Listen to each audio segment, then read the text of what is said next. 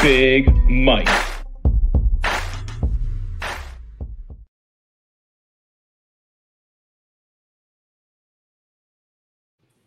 Rob, the intro. It's good, homie. The intro's so nice. We play it twice. Yo, I literally my air conditioner. I put a ticket in to get it fixed because being in Phoenix in the summer and it being 80 and your air conditioner isn't working isn't a good thing. So I I literally put a ticket in while we before we went on the show. Do maintenance was here in 10 minutes. So there might be um, a little bit of commotion when they come in and out and the dog barking, but dude, getting an air conditioner fixed in the summer in Phoenix is a little bit more important than this podcast. I'll be honest with you, dude, because I'm not sitting out here for at 90 degrees tonight, like trying to sleep. Well, these uh these maintenance people, they're about to they're about to get some serious bowling knowledge dropped on that ass. I can tell you that. They're gonna leave you they're gonna leave your apartment knowing more about bowling than they did before they were there. I know. So they're coming back. So it's going to be a little bit commotion here, but I'll I'll try to mute myself um if uh you know it's a little bit loud. But Mike, Rob, we got listen, a lot to this talk is about. this is how dedicated our fans are. Okay, this is how dedicated we love we love the fans. Uh, thirty two Rec T, you know, strange name, all good. Do you, homie? Comes in last night when we are not even on, and p- tell gives us a message that he's angry that we have been inconsistent with our uploading. Uh, Gary, Upload- what's good? Nico, how's it going? How's it going, Nico? Nico's asking who made me angry because because of my tweet uh, promoting the show tonight. But yeah, I, honestly, Nico, I'm a little upset at the bowling community in general tonight. Uh, we'll talk more about it. We'll talk more about it in a few. Robert, what's good? Had a great Fourth of July. I hope you did too. Uh, yes, as always, subscribe to the channel. Hit the subscription button. Uh, you know this. Uh, Rob, lot of lot of lot of new. You know, we've been off for a week or two. A lot of news to discuss. A lot of things going on in the bowling community as of late. Uh, Rob, we're bringing in again. We're bringing on a guest tonight. We're bringing on an unannounced, unpromoted guest tonight. Uh, we'll talk about it in a little bit uh, to discuss some recent developments in the bowling community. So, folks, stick around. We're gonna have we're gonna have a high level conversation here about some things in a few minutes. So, uh, if you're in the chat, if you're live with us here, uh, stick around. Uh, if you're if you're listening to this after the fact, you know, enjoy enjoy the conversation. I think it's going to be a good one. Uh, Rob, quickly, uh, let's tell the people we what we've been up to because we we took off last week mainly because you were bowling the tat, right? I mean that's that's the main reason we took off. You went to Vegas to bowl the tat. Uh, I know it was kind of up and down for you. The people want to know. Tell them, Rob. Uh, it was more up and then just a slow, gradual down. Um, so long story short, I bowled my first VIP sweeper there right out of the gate, right out of the box. 258, 257 in the VIP. Woo! Crushed him, Woo! right? You know, didn't go in a ton of brackets because it was my first squad. But Mike, I had to look with the purple urethane up the gutter. And I said, Mike, I said, if they give me that look, the, the 2019 Kentucky, that's what I was calling it. the 2019 Kentucky, if I had a look at the gutter, I would have absolutely hammered him. But uh, I started drawing high pairs and they were really tight down the lane. Anyway, long story short, I didn't really bowl that well. I, I, I was in 205 land. I just had a bunch of like six O's and six 15s, maybe like a 580 or a 570 in there. So, so how many squads did you bowl to try and I bowled. I bowled four total squads. Okay. Um, and how, bowled- how much is it approximately a squad? Well, you bowl. I uh, qualified for uh, qualified. I paid for a mini marathon. I got a, a Helios, um, an Idol Helios, and I got some other stuff, and two squads and three VIPs for like five hundred, which was Okay. well worth it. The ball itself is probably worth about a hundred dollars online. Um, and then yeah, um, the, every reentry for me was one eighty. So um, overall was probably 360, about 860 in entries, and then um, you know, the brackets and whatnot. But I made a bunch of money in the first VIP and brackets, so I got a lot of that back, honestly. So, and I I was making a little bit of money here and there. Um, so overall, I probably lost like 300 or something, maybe a little bit more than that with all the expenses and the traveling and stuff. But um, I, you know what, this was the first tournament that I actually didn't bowl that good, but I, I was really optimistic leaving. Um, I know what I need to work on. I really have a really focus on what I have to get better at. My spare shooting was horrendous. Um, that being said, I consider myself a very good spare shooter. So if I miss one single pin or two single pins in three games, I think that's a sh- like that's a miss on my end. I really should not miss any single pins.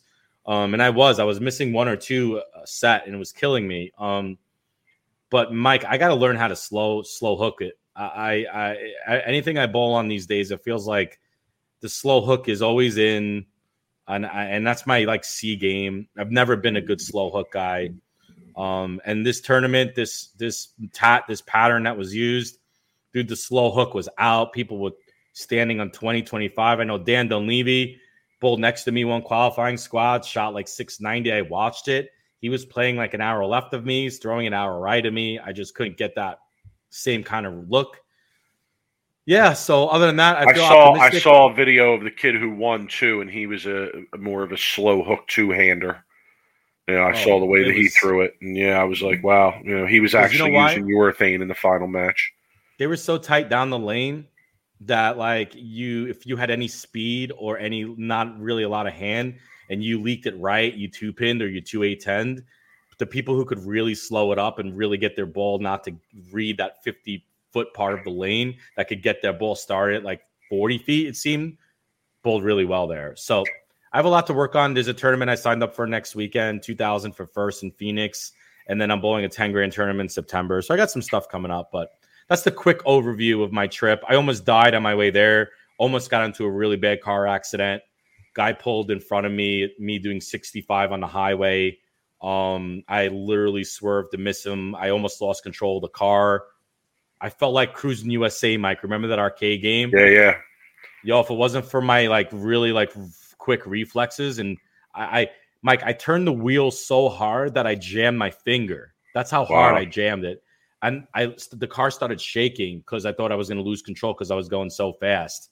I was re- actually just really humble and thankful that he didn't hit me and that he didn't touch me and I missed him and I was actually alive, honestly, because that would have been really bad for me. But anyway, so overall, it was a crazy trip. Um, got to see a lot of friends, which is always the cool part about bowling. So you know, that's True. my quick, you know, five minute uh, version of what Tat happened review. that. So Okay. mhm. Uh, league review. It's what the people come for. It's what the people want to hear about. Uh, I guess two weeks of league have gone by.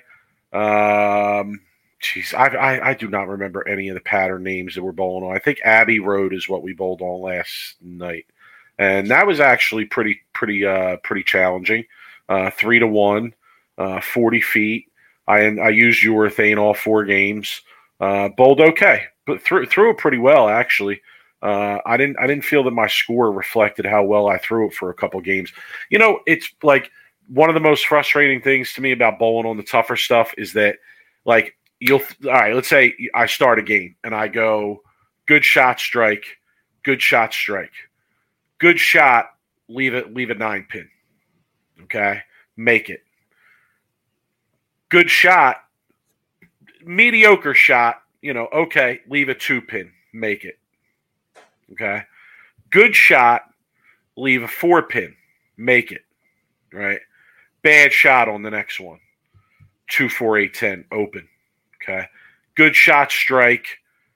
Decent shot, two, let's say two, eight, make it.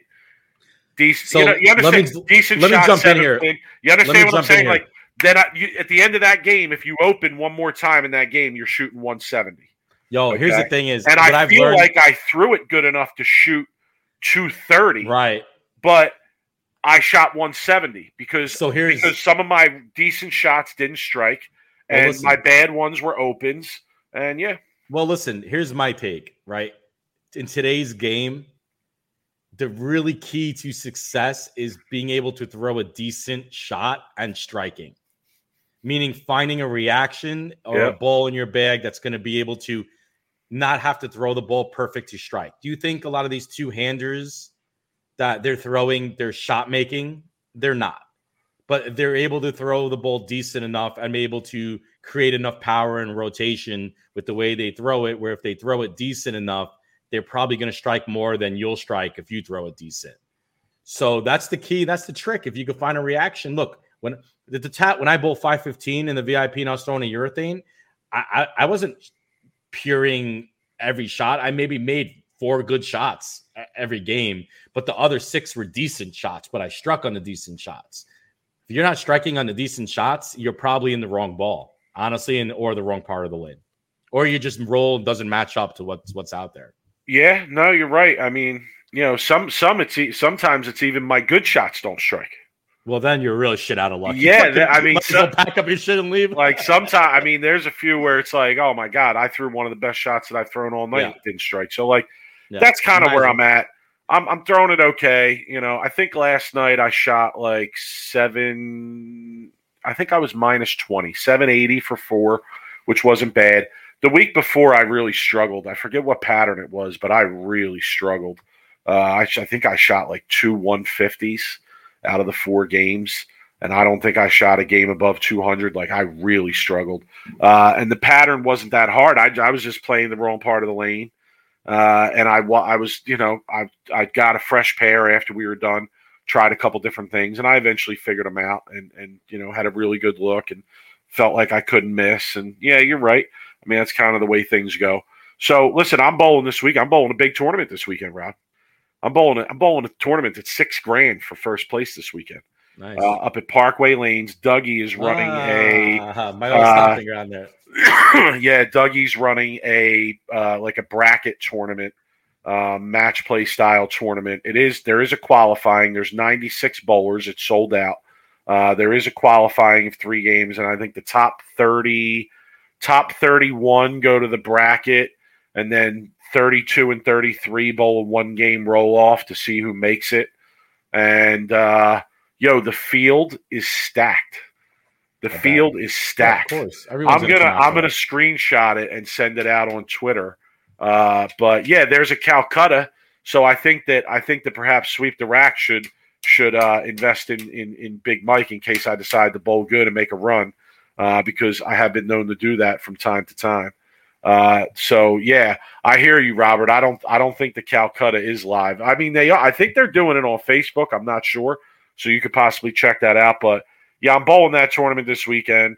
My goal is just to get get to the batch play bracket. You know, bowl. Do not do anything too dumb in the three game qualifying that I do not Well, dude, make it through the 30 three game qualifying.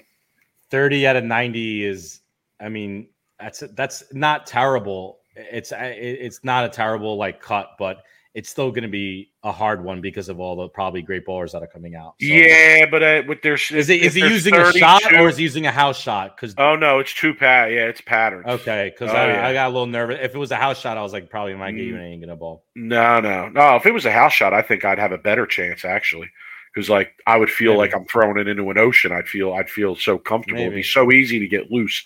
But uh, Maybe. No, right, it's well, it's good it's on a pattern. You know, so excited to bowl that. I'll let you all know how I do. Uh, all right, let's move on. There's there's a lot of bowling news to discuss. In fact, there's a bowling show on right now. You people should be watching it and come back and check us out, or have have it on mute and uh, and be listening to us here while you're watching the bowling telecast. I have it recording downstairs. Uh, I'm going to go watch it as soon as we're done here because uh, yeah, I have a lot of time to do that kind of stuff right now. But uh, Rob, some of the Big big, news. news. in the bowling uh, community this week was the death of Flo Bowling, and this Here's is sort of a this is sort of a funeral here tonight. Oh, oh, you pouring Wait, some let- out for Flo let me- Bowling? I'm, I'm pouring one out for Flo. My- my- Okay, R.I.P. all right. R.I.P. Flo. Flo Bowling had a good run, man. Had a good had a good run, man. The last year, six months. First off, let me say this, Mike. Well, hold on, hold on, hold on, hold on. we called it. We called it. We, Yeah, we I mean, well, the handwriting was on the wall. I don't think It was, I, am not. was. You know, we're not gonna we're not gonna st- you know sit here and uh and praise ourselves for predicting something that was clearly going to happen. But I yeah, I, I I do I do feel like the you know obviously we talked about this, but all right, Rob. Before we even start the discussion here, Yeah. we- we've wasted enough time. Let's bring in our guest. Okay, uh, we we our guest is Mike Flanagan tonight. All right, Mike, welcome, welcome to Sweep the Rack. Welcome back. You've been here before. Hey, how's it going? Good. So we we here's how Mike ended up coming on the show. I put on Twitter. oh God. I, I put out the bat signal. Oh God. Mike Flanagan. I'm like, somebody find Mike Flanagan. When I heard that Flo Bowling uh, was was going to be no longer, and he tweeted back at me uh, a meme from uh, from uh, Forrest Gump. Forrest Gump. Forrest Gump, yes. And I didn't know how to take it. I didn't know whether to take it literally or not. But I told him that his his uh, attention was required because uh, we needed someone to save bowling on the internet, and I was nominating him to save bowling on the internet. Now, people might wonder why. You know, who who is Mike Flanagan, and why would I nominate him to save bowling on the internet? Listen, if you don't know, if you're unaware, let me make you aware. Okay. There might not be anybody who's more plugged in in bowling than Mike is. All right. Mike has worked with, has not only started his own business and, and website in bowling and streaming service in bowling, right, with tournaments, etc. But he has also worked for all of the players in the game. Okay. When I say players in the game, I don't mean the people that throw the bowling balls down the lanes. I'm talking about the biggest organizations in, in bowling. Okay. I'm talking about the bowling ball companies. I'm talking about the USBC. I'm talking about Flo Bowling. I'm talking about the PBA.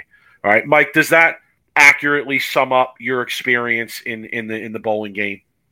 Yeah, and it's kind of sad that like I I'm not able to be Stan Musial or Derek Jeter or Cal Ripken Jr. I'm kind of a guy that bounces around. I'm more like Russell Westbrook, which sucks. Yeah, yeah, yeah. A hired gun, a hired gun, I would say. You know, but but I think- Journeyman. The journeyman. I think that also speaks to, you know, the versatility uh, of what you can do. You know, and I think if people are familiar with Inside Bowling, which is which is Mike's website, you guys should check it out. And if you if you check our scroll at the bottom of the screen, screen code sweep the rack twenty percent off anything you want there. All right, Yeah. code sweep the rack. Use that. Hit that website for your bowling gear. But if you check it out, you know, you, you're very versatile over there. You know, you got the social media piece, you got the website piece, you're running tournaments, you're streaming, you're selling merch, and and you know those that know know that you know for the most part it, it's it's you behind most of that. Okay, so when the news broke that Flo was dying and this was going to be the death of Flo Bowling, uh, you know, I have to say, like you you came to mind to me as someone because there's only a few people out there who would probably have the ability and knowledge and connections and time to do this.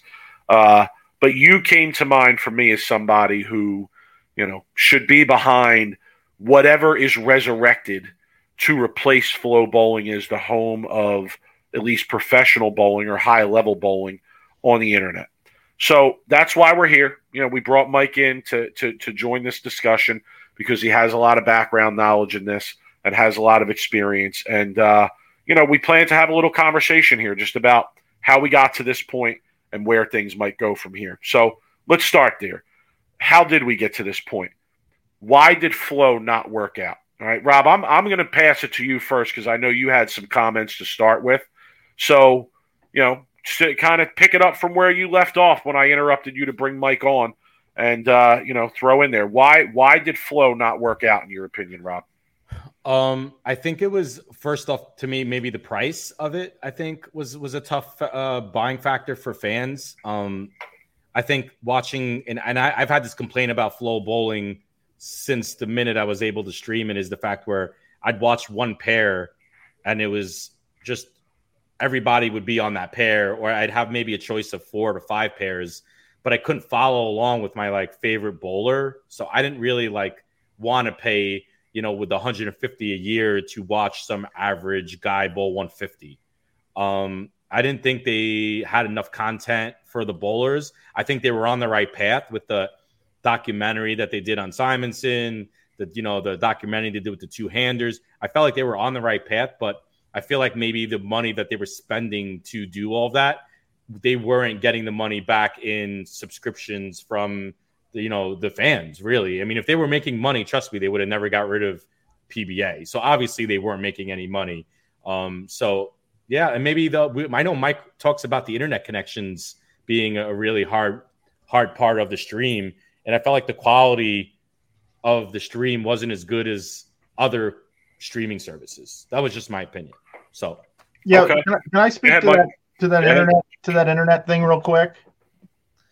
All right so when the powers that be, whether it's USBC or PBA, go to an event or they or they book a contract, in the contract it says we need at least 50 megabits per second upload speed as part of your contract. Okay.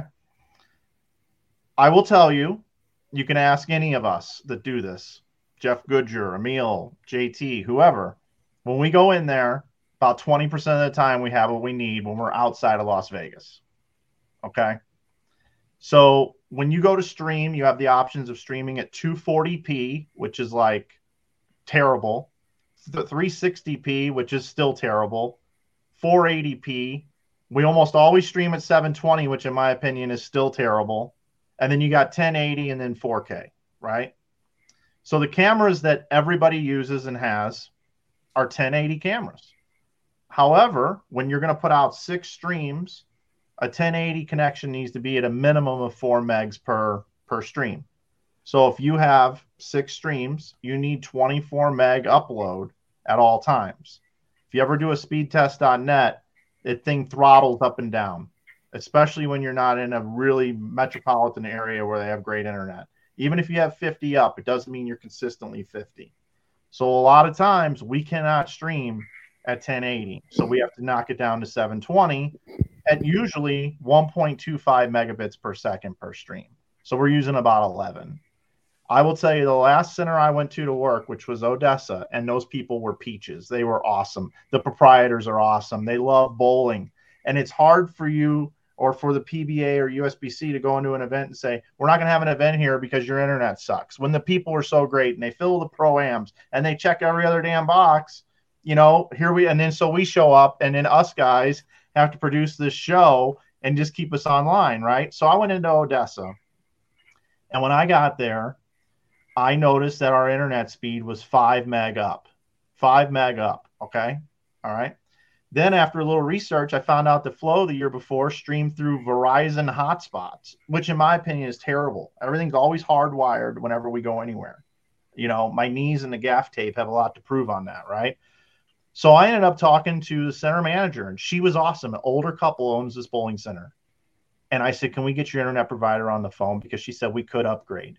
They are paying $400 more a month now and got me 50 up. Okay. However, it was bouncing, and they told me their credit card machines go down like every other day. Okay. For a period of time. So I got the damn internet company to come out with the assistance of the old couple there, the beautiful couple that run the center. And I ended up they had to replace the line to the pole and get us a new modem, and I got it all done in about ten hours time, so we could go live the next day. And even so, it was still bouncing, right? But we were able to put out five streams, and when Craig and I walked in the door, we weren't sure. We thought we might have to record everything. So I worked till like eleven o'clock that night, and this isn't woe is me, but that's just a perfect example of walking into something. I helped this couple fix their internet connection. Now their credit cards work flawlessly. I left a switch there that I bought for them, everything, right? And we were able to stream five streams. That is not out of the ordinary. that is kind of common practice when we go into these places. So I don't want to take up the whole broadcast on that, but that just tells you what we're working with when we go into these places. And there's no there's no other solution to that other than to upgrade the entire internet for for the building. I mean that that's that almost blows my mind that there's not some device specifically for that type of purpose for streaming purposes that you know boosts the internet signal or something or gives you enough uh, juice to be able to stream whatever you want to stream. I believe they exist, but they are very, very, very, very pricey. Okay. And to the point where the juice is not worth the squeeze. Okay. All right, fair enough. Mike, in your opinion, I'll bounce it back to the previous question. Why why did Flo not work out? Uh, well, first of all, uh, you know, Flo used me at the beginning of the season for like almost everything, and they paid well. Okay, just throwing it out there. And I'm oh, we know, we I'm, know, I'm kind of we know. We I'm worked for them for a minute. You know what I mean? And they came in guns blazing. I mean, they came in guns blazing pre-COVID, right? I mean, they brought out Lucas and a video person. I watched these people work and put all this stuff out, and they hired Lucas Wiseman for Christ's sakes. I mean, to, to pay an employee and get somebody who was in bowling, probably the best guy available, you know, they did a great job. Then COVID hit and they didn't see the growth they were looking for in bowling. And eventually it's like, oh, this bowling thing's not going to work out. You know, it's not much different than a lot of the sponsors that have come into bowling over the years. You know, you get good sponsors, but how many of them renew over the years? How many sponsors have been with the PBA for a long period of time? Like right now, we got Guaranteed Rate and Kia and Snickers are they going to be here in 10 years? Because a lot of them bail after the first contract. And I feel like the same thing happened with Flo Bowling. Um, if it's if it's not making money or at least breaking even, I think that's that's that's something that they had to take a look at their P and L statement. And then when the travel costs went way up, uh, that was that was pretty awful. Um, I know what those rental cars cost, and I know what those flights and everything cost. Um, it's just a shame they invested so much time and energy and effort and people into it um, but I will say one good thing is, is, you know, Lucas is so good at just the work that he does. They've been able to use him in other sports, so he gets to keep his job, which is great.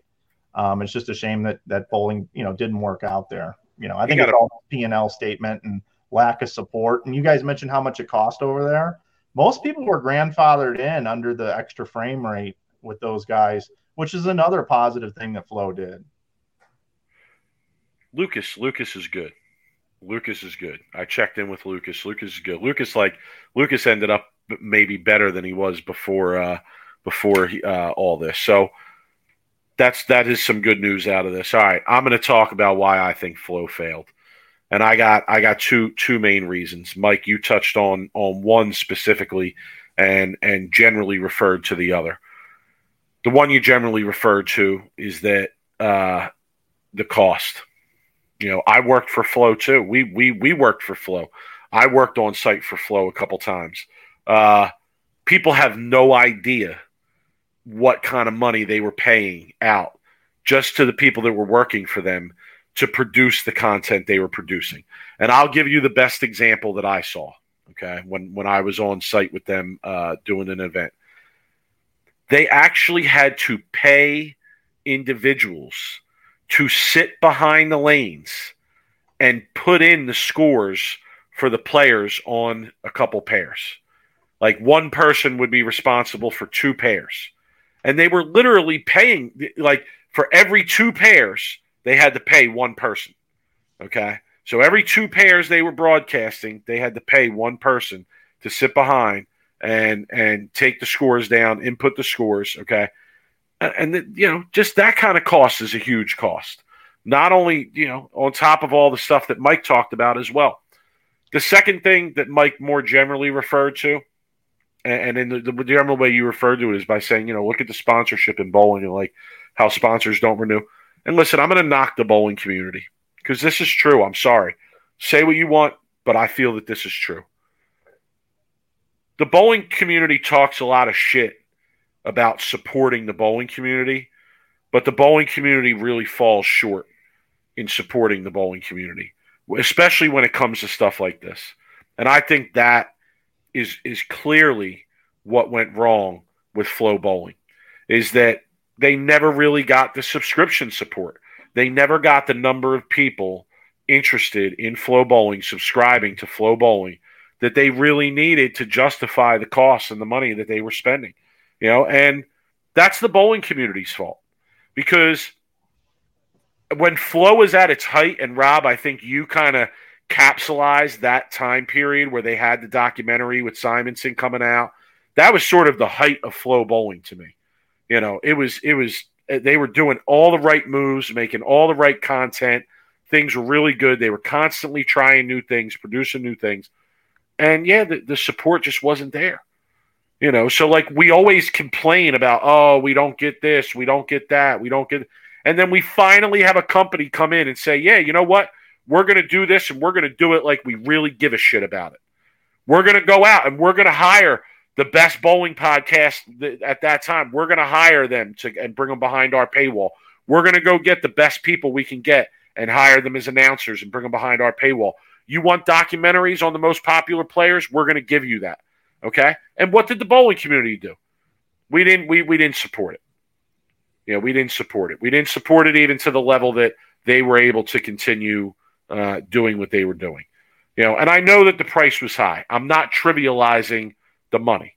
Okay, I understand there's people out there that can't afford it, but guys, and it's funny. I, I, I'm not trying to bring up this conversation, but I had a talk this weekend with someone in bowling about whether bowling is a is a blue collar sport or a white collar sport. You know, is it a, is it a cheap sport to play? Is it the working man sport to play? or is it a more expensive sport to play? And I'll be honest with you, I think bowling is more of a white collar sport. It's very expensive sport to play. Even if you bowl a league that's thirty dollars a week, some pots, some brackets, the new ball, you know, couple drinks, you're probably in for a couple hundred a month. Easy. Mike, Mike, it's a blue collar, it's a, a white collar sport with the blue collar identity.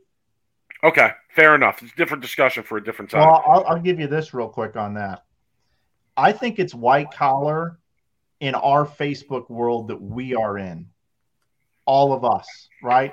What other sport can can can you be a Facebook friend with the elite 20 players in the sport and the commissioner and send the commissioner a Facebook message and he replies to you, right?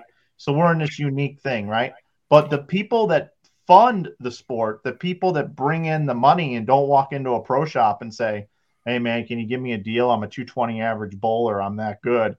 The people that are just your one night of leaguers, they don't get in pots. It's a night out away from the nine to five, and they just want to be with their friends. That is blue collar, I believe, mostly. But I think our how how like how can it be? Collar. How can it be when that guy who you described, if he's paying thirty dollars for his league? Well, he's, he's, probably not. He's probably bowling in a mixed league that they have very little prize money in. So how That's much is it? How much is it a week? Twenty bucks? Maybe, maybe okay. they don't they don't bowl for the money. They bowl for the experience, just to bowl with their friends.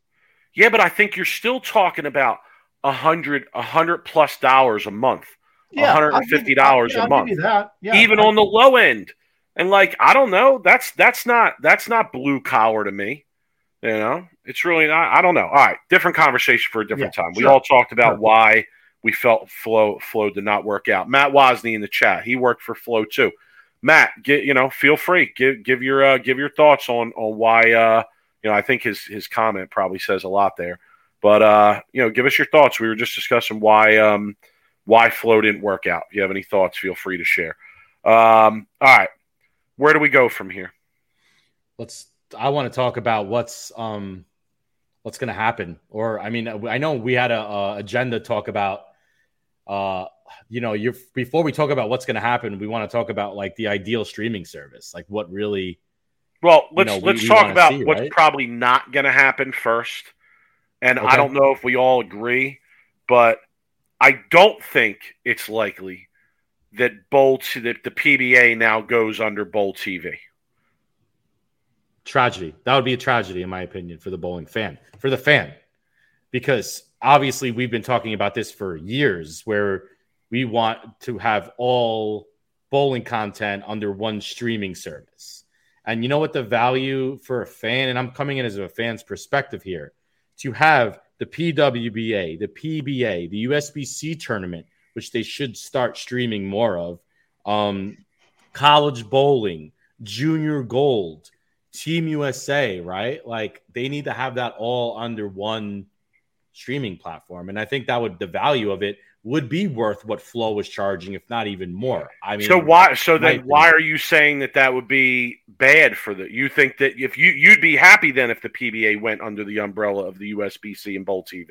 Oh, 100 percent. No, yeah. I mean, Okay, I'm saying it's all a right, all right. tragedy if it didn't happen. It Oh, needs to well, that ain't gonna happen. TV. That ain't Well, gonna I'm happen. saying it's a tragedy. It's a freaking Okay, but it ain't gonna happen. I mean. The PBA we just talked about last week that the PBA is like kind of taking a shot at the USBC with their with their certification know, program and I all that. So like, no, what do you I think? They're now going to partner up?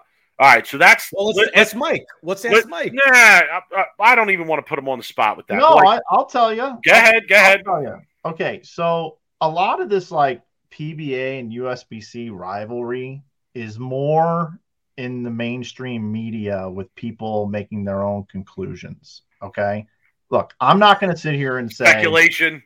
I'm not going to sit here and tell you that some of the things that are happening are pissing in other people's chili bowls. Okay. And that gets people a little uptight in the bowling industry, right? But the USBC and the PBA are partners with several events throughout the year. The the, the US, Sure, Open, Masters. the Yep. Masters, they have a contractual agreement to do so. Okay. Um, and there's a lot of w- weird, like they're not going to work together anymore. They they're they're they're divorced, right? That's not quite it. And also, when you look at what Bowlero is doing with the league certification program, and I don't, I'm not close to it, but they had a thing you could sign up for last year that was an add-on with your leagues that got you some benefits. And I believe someone probably sat in a room and said, We've got this many league bowlers out there. We kicked a lot of leagues out for years. Now we realize we need league to survive. What can we do to get extra 20 bucks out of all of them? Oh, let's give them 10 free games and do this and do this. And if we times that by the amount of money, well shit, we just we just came up with 10 million dollars, right? And now this is a premium and and this is more add-ons that you can get, you know. Um, they did hire Neil Stremmel, so that one there is an interesting part of all of this. But I don't necessarily think that the two are at odds and they won't work together moving forward. So I think the PBA could be on Bowl TV. I have no inside knowledge, but I totally believe that it that it could be on Bowl TV because it. It's got to happen. when you look at the production costs to go into that, USBC is a nonprofit organization. That's the other thing. The Bowlero is a for-profit. I don't know this for sure because I'm not a lawyer, but it's my understanding that you cannot be a for-profit and be a governing body of any sort of sport. So Bowlero could not give up their profitability. Are they going to give up their profitability to govern? Hell no. They give up their profitability to go for that? So they can never. I'm a be- stockholder.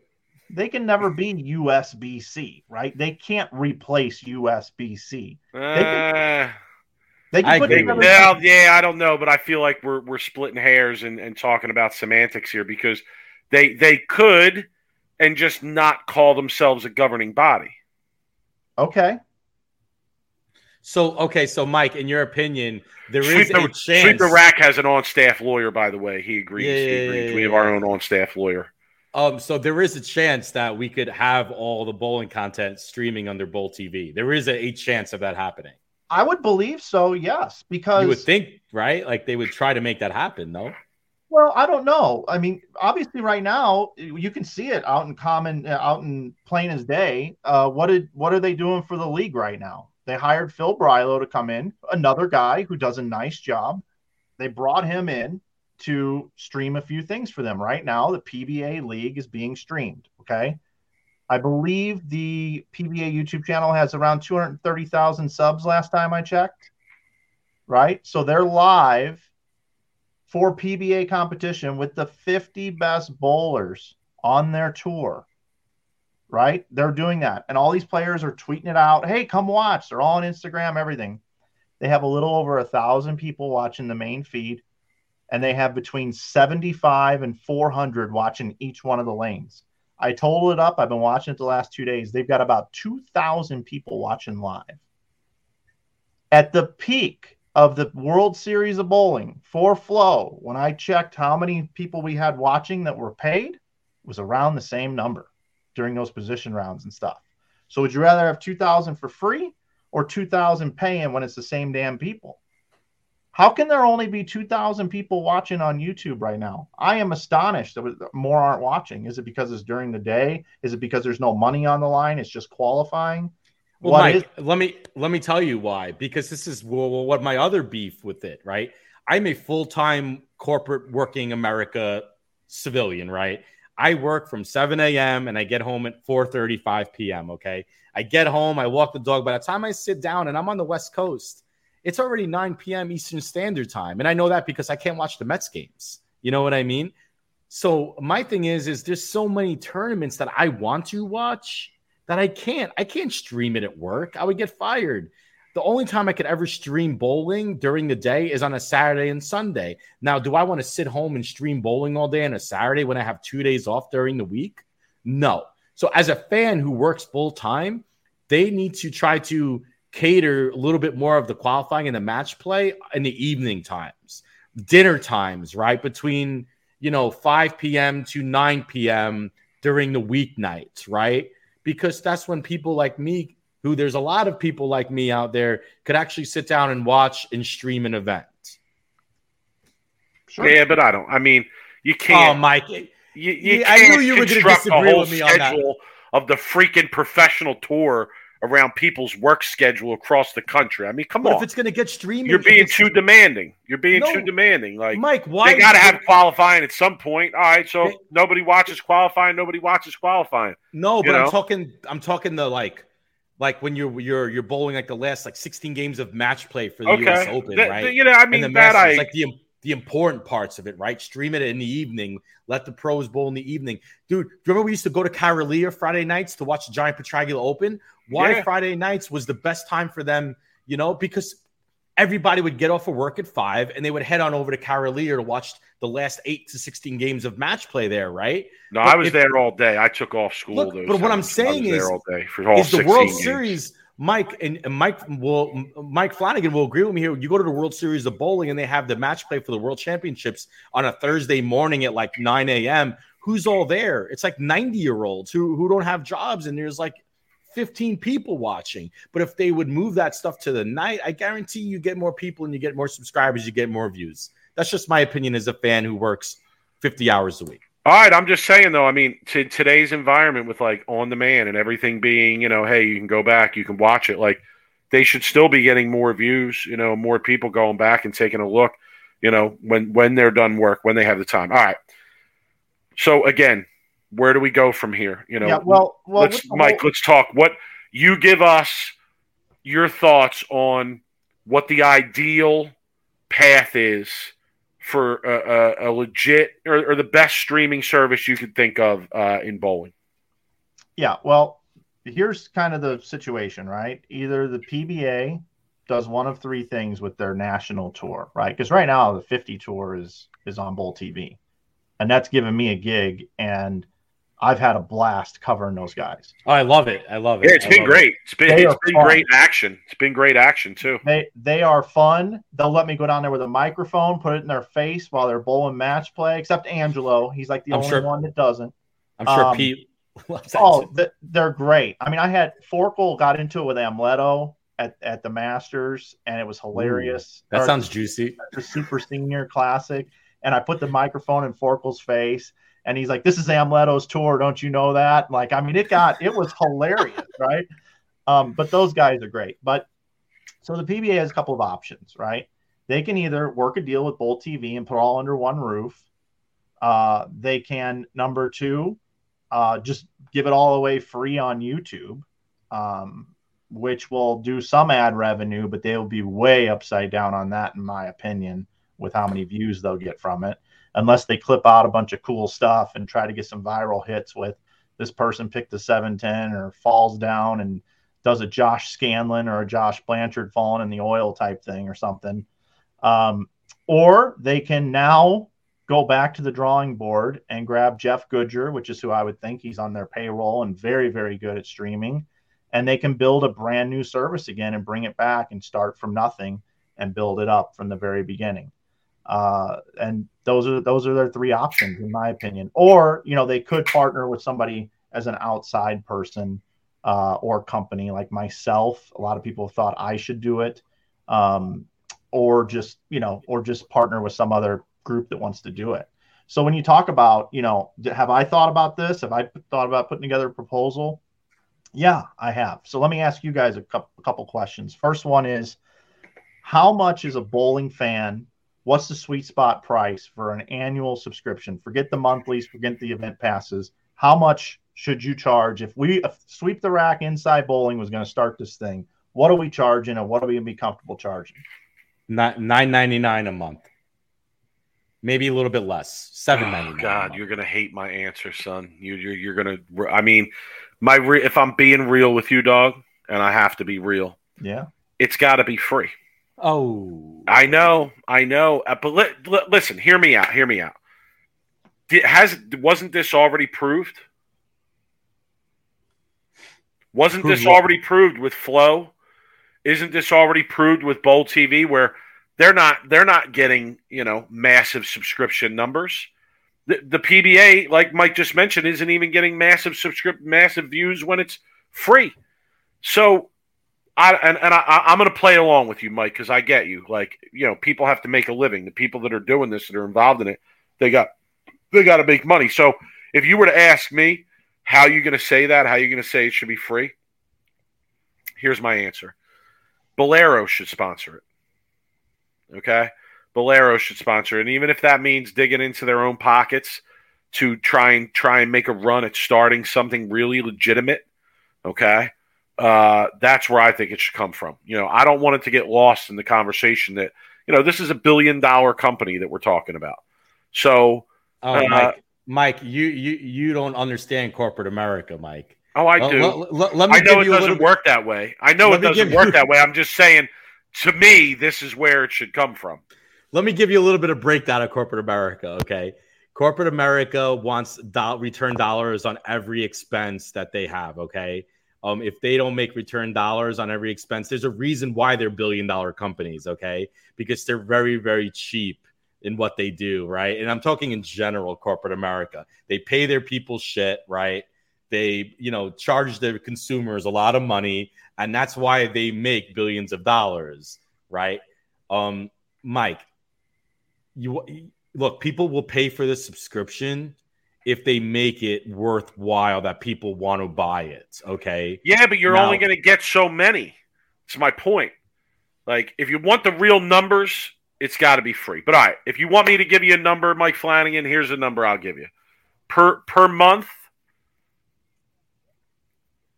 Yeah, nineteen ninety nine. 1999? Yeah, twenty bucks a month. Ooh, Okay. no, that's too expensive.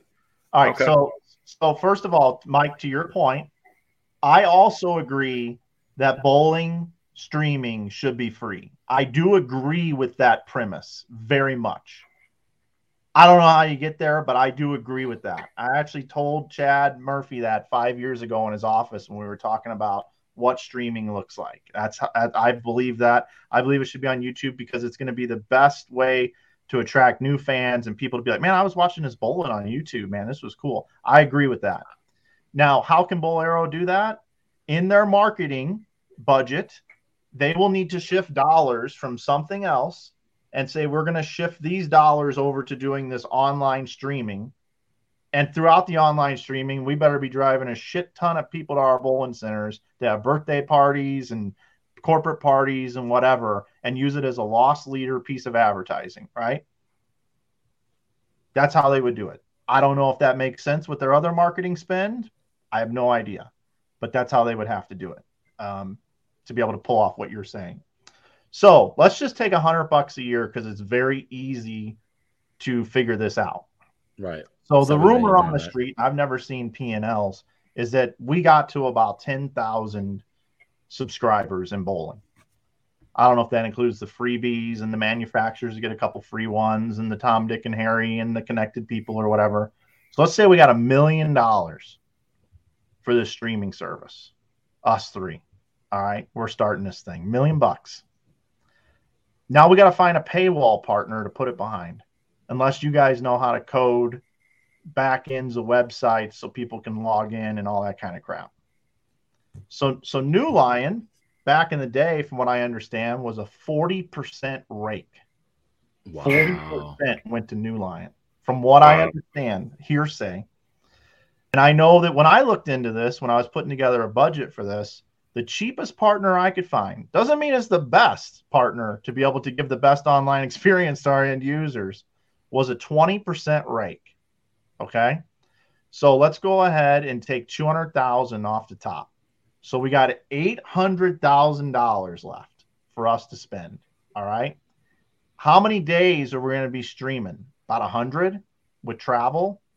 Okay. So what is that? Is that 8,000 a- day? Right? 100 days, 800,000. We got 8 8,000 a day to go out and stream these things. Well, what's the best streaming service look like? Is it is it us 3? Is it Emil Williams Jr.? Is it Aaron Smith? Is it JT? Is it Lucas Wiseman? Is it the same cast? Is it Phil Brilo? How many of us are out there? Is Wriggles writing all the report or writing all the stories? Who are we using? Are we using the same old cast that are very good at what they do? Are we hiring John Mark away from Bowler's Journal? What are we doing to run this service? So, how many people do you think we need to put this on? No, I mean it depends. W- w- I mean, you know, are you talking? Or we're trying to do the best we can? I mean, We want Shit. to, yeah, what what what you're describing is like a you know a powerhouse of bowling media. I mean, all all under all, all behind Well, one paywall. But Like, what he's trying to that- say is that would you have to hire full time people. Like Yeah, I. I I understand. You know, and oh, I get it, but I think the better product you build through getting those people right, the more uh better chance you have to get the subscribers who are willing to pay for it. exactly. You know, I mean, and, and, pu- and bowling on the internet's been around uh, for like 15 years now, right? right. And and it, it started with Strike Pass, and I'm not real familiar with that. But then you had the bowling doctor, Jeff Mark, with Mike J. Laneside and Jason Thomas, the bowling guy. And those three guys did a good job. I was hooked on it. Like I loved watching US Open at Carolier with those guys and you know, all the stuff. I thought they've done a great job. In all I honesty, could have I could have done I could have done without the PB Atkinson skits and shit. well, you know, that's just ah. guys trying to be creative. I you know, I know, but go ahead. You So- listen. I 100% agree with you. I probably watched more Xtra Frame than anybody in history. I mean, I was like addicted to the shit. Yeah, me too. So, and it was cool when it was like this new shining vehicle, right? New shiny vehicle. Today's live streaming ain't much different than it was 15 years ago. It's cameras with picture in picture scoreboards. You've got more that you can watch now. That has evolved, and Flo pushed us. Flo pushed the bowling world to have more than one stream out there, right? So good on them for that. But what what what bowling is now is no different than 15 years ago on the internet. So, in my opinion, I I subscribed to Poker Go because I wanted to watch some of the big players. If you watch Poker Go, they have an unbelievable presentation. They got the hold cards. If all of a sudden we got sat at some table that's going to be on their TV screen, they take a picture of us, they cut it out in Photoshop, and it's on the screen within seconds when we get moved to the table. They got a huge operation going on there. We have yet to do that.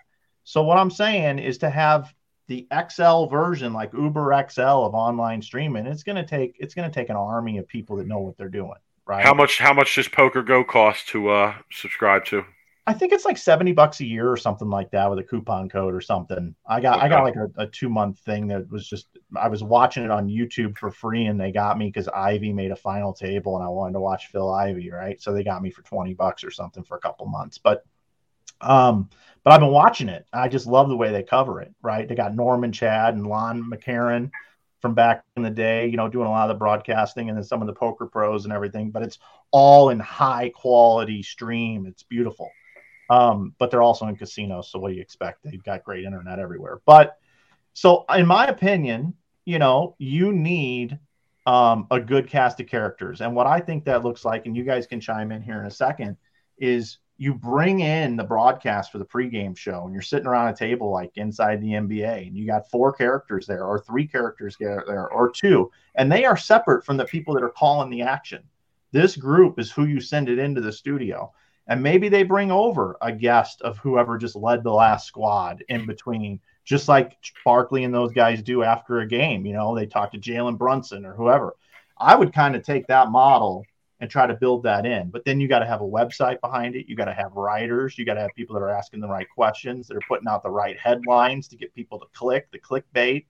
And and that's where I throw a guy like Riggles in there. So if you take if you take a guy like Riggles, what's he going to cost? 70, 80 grand a year?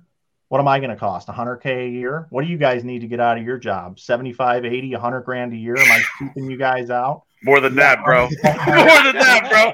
I live in New Jersey. Holy shit! All right, you don't so want to hear my number. Right? You guys, I have a dog, man. I got I'm a dog. Too expensive for the bowling world, son. Oh so my you, god! So then you take Lucas, you take whoever it is we're going to use, right? And then in the booth, I think it's stupid to have me and some other guy that hasn't gone out there and bowled on the lanes. You need a guy that can do the play-by-play.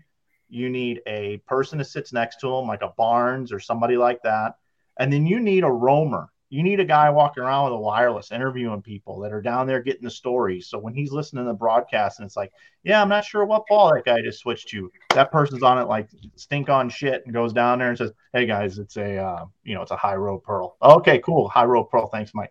You know that's what this thing needs to look like. And when I put it together on paper, not to bore your listeners, it's about 1.8 million dollars to put on the greatest show on earth. Woo! Per year? Per year. Woo! And that's it. So really, so really, it's like two million flat because if you're getting me and Rob, we're more expensive than you thought. So call it two mil, call it two mil a year. Damn. So two oh, mil. All right, let's reverse the math on this. It's like so to be very profitable, you need around twenty five thousand subscribers. At what? At how much? At hundred a year. Or if you really want to do the other math, I, th- I, think last time I did it, it was 250 million views on YouTube for free. So if you get 250 million YouTube views and you broadcast it free over all the time you're streaming and all your extra little content, and I didn't, you know, in my performa, I have a video guy there putting out slow motion videos of the leaders of the blocks and all that kind of shit to draw more people in to try to get people interested in this and want to subscribe to what we're putting out. You got you know Jimmy, funny, you got Jimmy from the Ringing Ten whoa, on the whoa, payroll, okay. putting Here's the memes the out, doing the meme thing while the tournament's going on. I love it. I Here's love the it. thing. Here's the thing, Mike. I love you, I love your vision, right? And maybe you know down the road somewhere, thirty years from now, we could put something like that together. All really I want right now, and I'll be honest with you, all I really want is to be able to watch every game of one pro I really, and I'm, you know, look, like we're, I'm really close friends with Bill O'Neill. Big Mike is, you know, close friends. I want to be able to watch Bill O'Neill every shot of every game of the U.S. Open. I don't care really about what anybody else is doing, honestly. And maybe throw in a sprinkle of maybe being able to bet on some of the the, the match play matches during a live stream, right? I just oh, want to watch. Don't get me started. Don't get me started. I just, and I'm being honest with you, Mike. All that's all good and all, all that's all fine and dandy and all that, you know, the vision. All I want to watch is I, w- I want to be able to watch Jason Belmonte for 24 games of match play at the US Open. I want to be able to watch Bill O'Neill every, just like golf does, right? You well, don't miss a shot with golf in the in in in, in the last. I think you have that right now. When it gets down to match play, all streaming services cover every game of match play. Yeah, but it's it, you got to skip pairs on your yeah. own. You got to change the channel. I know, but there's been some times when there's been position rounds, and I'm I'm getting a little bit of what Bill is doing on a, on a lane that's like half covered. You know what I mean? I am not really getting on, the. I will tell you, like maybe on the main feed, you don't get them bouncing around enough, but you should be able to go to another feed and watch what you want to watch. Yeah, I yeah, mean, and I, and, and I think qualifying than anything. I think like, the point too the point that Mike made in, in his pitch there is that it you know, given an ideal, he would have that. You know, if you're if you got twenty five thousand subscribers at hundred hours a month, you would have that. Yes. So here's the thing years. is yeah. Yeah, look, yeah. Here's the thing is now I'm sorry. sure Hundred sure a month. you- oh my god, hundred a month. We'd all be, we'd all I'm have sure- yachts. I'm sure what Mike's plan, like, you know, obviously in an ideal that would be great, but you really also need to like crawl before you walk, right? Like, and you need to like walk. Well, I think we've run. been crawling for 15 years. Oh, we've been crawling. We've been literally like army crawling. Like it's it's like like shot. We've been wounded crawling. So I have a solution. I think. Okay. Oh, I I, think love I have a solution to actually make this make this happen. Okay. Let's hear but it. This but it takes great. people coming together again. Oh? God, in the bowling world. So I'm going to throw two things out at you. Back in the day, and you guys may not remember this, but Sports Illustrated used to sell subscriptions on television through commercials. They would say, "Hey, subscribe to Sports Illustrated and get that free sneaker phone." Remember that? Oh, of course. And Yeah, I got would myself a sneaker phone, swimsuit edition. Right, right, exactly, right. And you get that right. So there was always a hook, right? And then Sure. you know a lot of bowling centers made a lot of money having have a ball leagues, right? Join the league, get a free ball, and everybody's like, "Well, shit!" I, it makes you forget about paying for the league. You want the ball, right? And they were basically just getting it at cost, and then building it into the cost that you paid every week, right? So there was some value added there. So what if sweep the rack inside bowling streaming company? What if we said, "Hey, look, folks, it's $199 a year, but you get to pick any bowling ball you want. Any ball. We are partnered in with all of our product manufacturer companies, and you get any ball you want as part of your subscription." How many people would say, "Well, shit, I can buy this ball and I I get get to watch all this"? Could we get 25,000 people to do that? I don't know. But You'd there is one rub with that. And there's probably more than one. But we got some great pro shop operators out there that sell these products to the consumer with their markup. We, as a streaming service, need the support of the pro shops.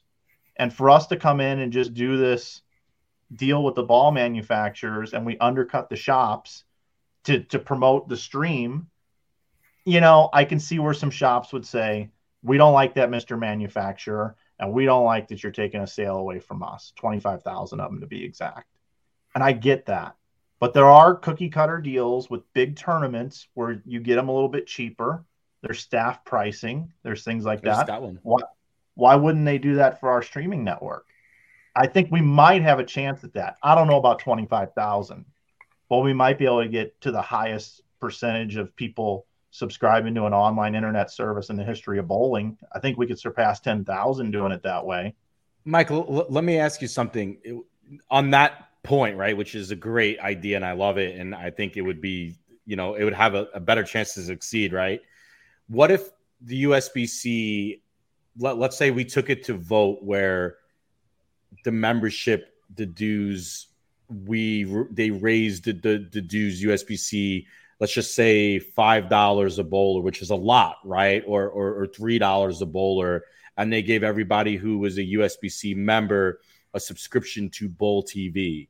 Now, how many members are there to USBC? I forget off the top of my head, but it's probably like 400,000 or something. I don't right know the number these days. I don't know the number. I really don't. Is that something you think is also another kind of solution where they people might, you know, you might be able to vote in a two to three dollars, and those two to three dollars go towards Bowl TV and creating a streaming service or something to that nature for Bowl TV. yeah, I don't know, man. I think I think uh not I, I don't know. I I You don't think I people would vote for it? No, not not for that part of it. I mean, fifty cents or something, maybe to go to like a marketing fund, and then that those funds get allocated the way USBC wants to. You know, like a grow bowling fund. Hey, we're raising a dollar, and with that dollar we're raising, we're going to bring more people into the sport, and we're going to take People do throw shit fits over dues raises, though. I mean, it's a crazy how like a dollar dues raise, people will throw an absolute crazy shit fit. But you Yeah, or are when a giving them a service, though. Yeah, or when a bowling center, their distributor of beer comes up to them and says, "Hey, we're raising your beer costs this year per bottle ten cents," and then you go to your league officers in a league officer meeting, and in every league meeting, you go, "Hey guys, beer's ten cents more a bottle," and they go, "Oh, you just making handle." I'm like, "Well, it was raised ten cents on us. We're not even marking it up. Right. That's bullshit. a- I don't believe it. Show me an invoice." But here's the thing, though, Mike: is this is would be different in this fact that every body who is a league member would actually get a Bowl TV subscription. So you are actually seeing the people who are getting who are paying the extra three dollars for a year are getting a bowl a subscription. Like it is actually coming back to the people instead Yeah, of getting yeah. dues raised for a dollar and you don't see you don't know where that dollar went. And I think that's the problem where people throw a shit fit because they don't see where they're getting the extra money. You know what I mean? I I feel you on Um, it. I mean, I yeah. understand. It's not. It's a way to get there mathematically. I don't know if it could get pulled off, but yeah. Okay, I Your was just train curious. of thought's a good train of thought. Yeah. Yeah. So, Anyway, just throwing that out there. It's a fun, it's a fun, fun conversation. It fun, is, it fun is. thoughts. I mean, So I'd where are we going with this? something I want to know but- where do you think realistically, Mike, before we we let you go, because you know this is a great conversation.